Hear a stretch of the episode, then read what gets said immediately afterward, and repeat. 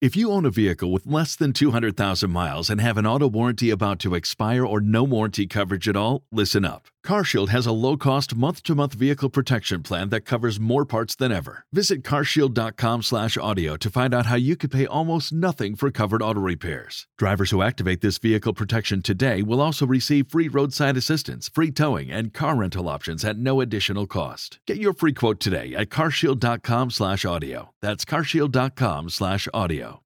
Star Wars 7 by 7 episode 2120 today. The last episode of a story arc that tells us a little bit more about how Darth Maul found his way back into the fight that we find him in in this final story arc of the Clone Wars season 7 which continues on Friday. Punch it.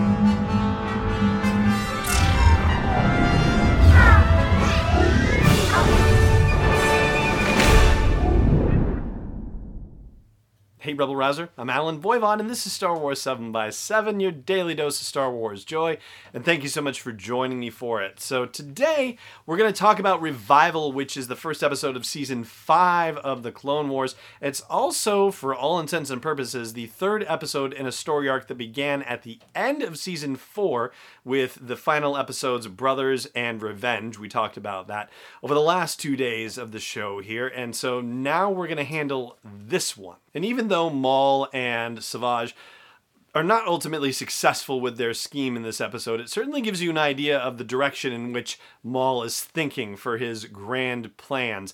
There's a space station that they you know try to rob of all their stuff. I mean, that part is at least successful there's a character on there who's like, you know, you're the strangest Jedi I've ever seen. What's your deal?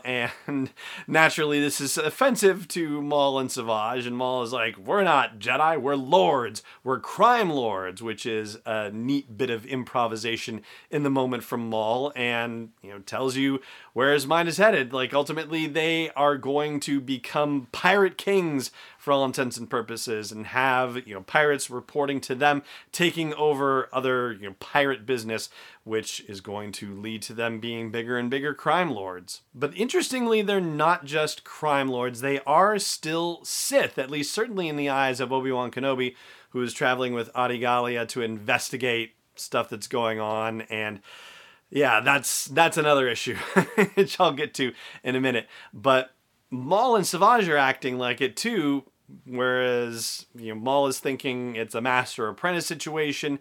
Savage is saying, you know, hey, you're my brother. We don't have to have this competition. Maul's not seeing it that way, so Savage pulls his lightsaber and they have a brief fight, and Maul utterly defeats him in a very rapid manner, and so the master apprentice situation is all set now.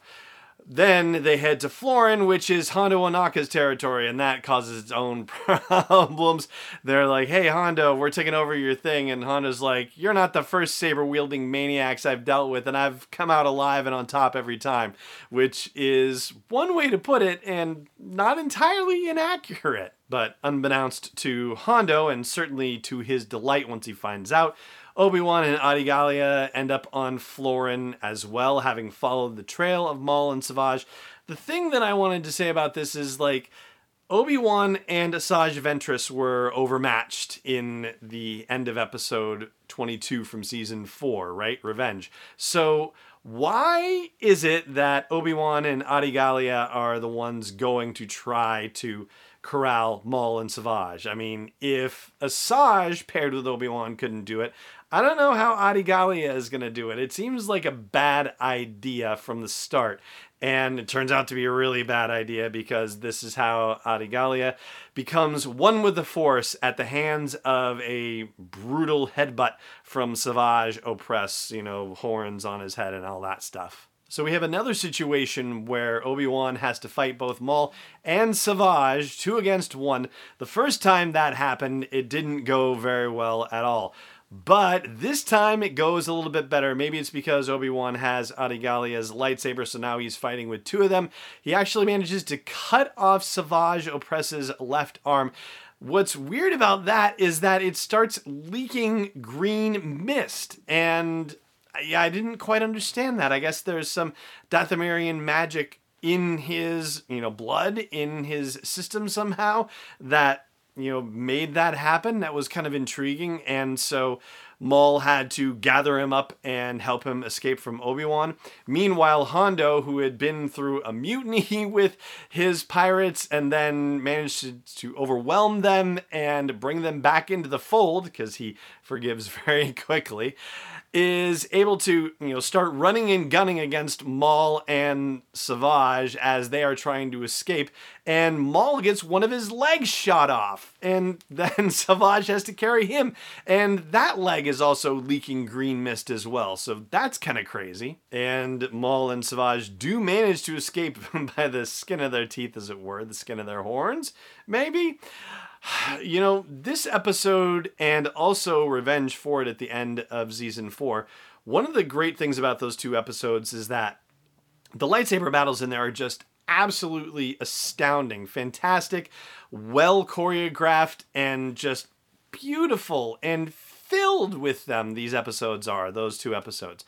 The strange and challenging thing about this is that and you know obviously it's different now since we're not watching this episode by episode but because it's all available streaming now i can't imagine you know what the experience must have been like for watching season 5 because you had two episodes at the end of season 4 and the first episode of season 5 all Maul focused and it primes you for the possibility that Maul is going to be the huge antagonist for season 5 like they went to all this trouble to bring him back and yeah, he's going to be a big part of the problems for the Jedi going forward. Well, it turns out that's not really the case because he only appears in another three episodes in season five, and it's not even for another dozen episodes or so that he actually shows up.